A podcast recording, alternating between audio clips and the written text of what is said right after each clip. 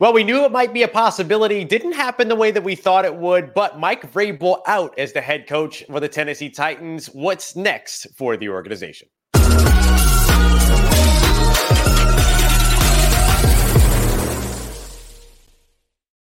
Here to help us break it all down is the one, the only Tyler Rowland of Locked On Titans at Tic Tac Titans on your favorite social media. I am Ross Jackson, Locked On NFL expert here. Tyler, as we take a look at what's going on with the Tennessee Titans and Mike Vrabel, uh, the firing is now official, or at least mm-hmm. the two parting ways. We could say it maybe that way. But what right. led to this moment for the split between Mike Vrabel and the Tennessee Titans organization?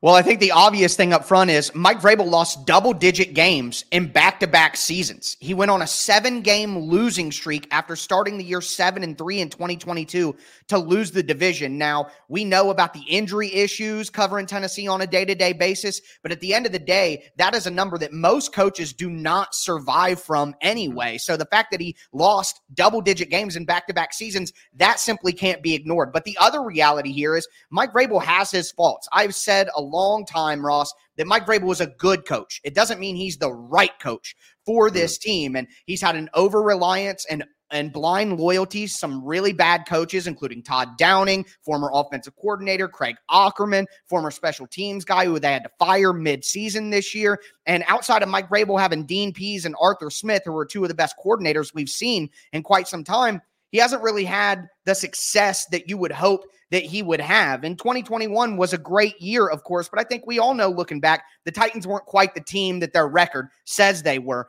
in that season. So you add in back to back losing seasons, you add in this team kind of playing conservative old school football and not really having a modern approach to mm-hmm. NFL football. I think that hurts him as well. And that's something that the organization is speaking about now as they're officially coming out and making statements. One thing that really is the catalyst of all of this, though, is Mike Vrabel has been throwing fits behind the scenes, and he's not happy with the organizational structure. The Titans hired GM Ran Carthon last year. He's had a great first year in charge of personnel, and Mike Vrabel was unhappy, wanting Ran Carthon to have a boss over top so he can overrule Ran Carthon. This is simply a power play by Mike Vrabel for a second year in a row, and I would imagine the organization is just tired of it, and they're not going to bend the knee to him constantly for a coach who, again, double digit losses in back to back seasons. So it was time to go. And the Titans organization has come out and said they need to modernize this team and be forward thinking. And I think that's exactly what they're doing there's always sort of the uncommon trade, you know, head coach trade right. approach that sometimes comes up. I know that there was a lot of conversation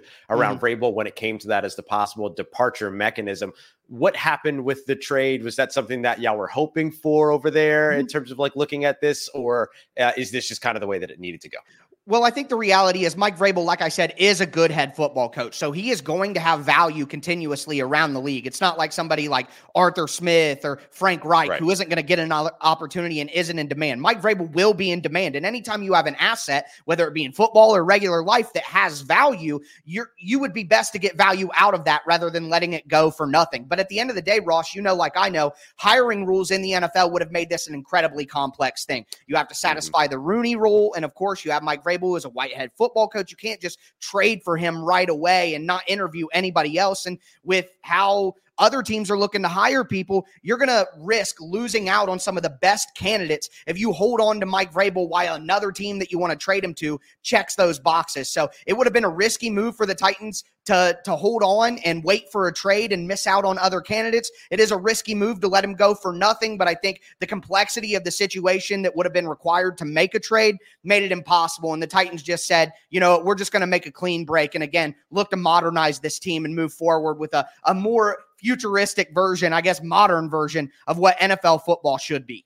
Yeah, that makes perfect sense, especially in terms of the timeline and trying to maximize exactly. what your pool is going to be to replace that head coach. Mm-hmm. So when it comes to modernizing this team, where are or who are some of the candidates out there at head coach that will help the Tennessee Titans be able to do that moving forward? Well, Ross, it's my opinion, and it seems to be something that that is playing out in the NFL. You look at the five of the last Super six Super Bowl winners, offensive head coaches. If you're a good offensive coordinator, you're going to be hired to be a head coach eventually. So you look at what is sustainable. And I think pairing an offensive head coach who can pair with your rookie quarterback in Will Levis, and you don't have to worry about the good offensive coordinator going out of the building every two years because they did a good job sustainability in the NFL, it has proven throughout the last few years that the trend is to have an offensive head coach so you can keep that continuity. So I hope that's what is what the Titans are looking to do going forward. And I think a guy like Ben Johnson, the offensive coordinator of the Detroit Lions, a guy who I really am focused on is Bobby Slowik, the offensive yeah. coordinator of the Houston Texans. Not only do you get that young offensive mind, but Slowik's father was a defensive coordinator in the NFL. He knows both sides, and you steal away the offensive wizard from your division rival, who just made CJ Stroud the best rookie quarterback we have maybe seen of all time. So, stealing from your division opponent, creating continuity with an offensive head coach, that is an ideal circumstance for the Titans, and that's what they need to be focused on going forward. Now, I heard you mention it here just a second ago, but to wrap us up, just want to get a little bit more clarity on, on uh, in terms of opinion on this. Mm-hmm. When it comes to Will Levis, do you expect that a new head coach might come in wanting to work with a new quarterback, or does it feel like Will Levis is still the future for this team right now?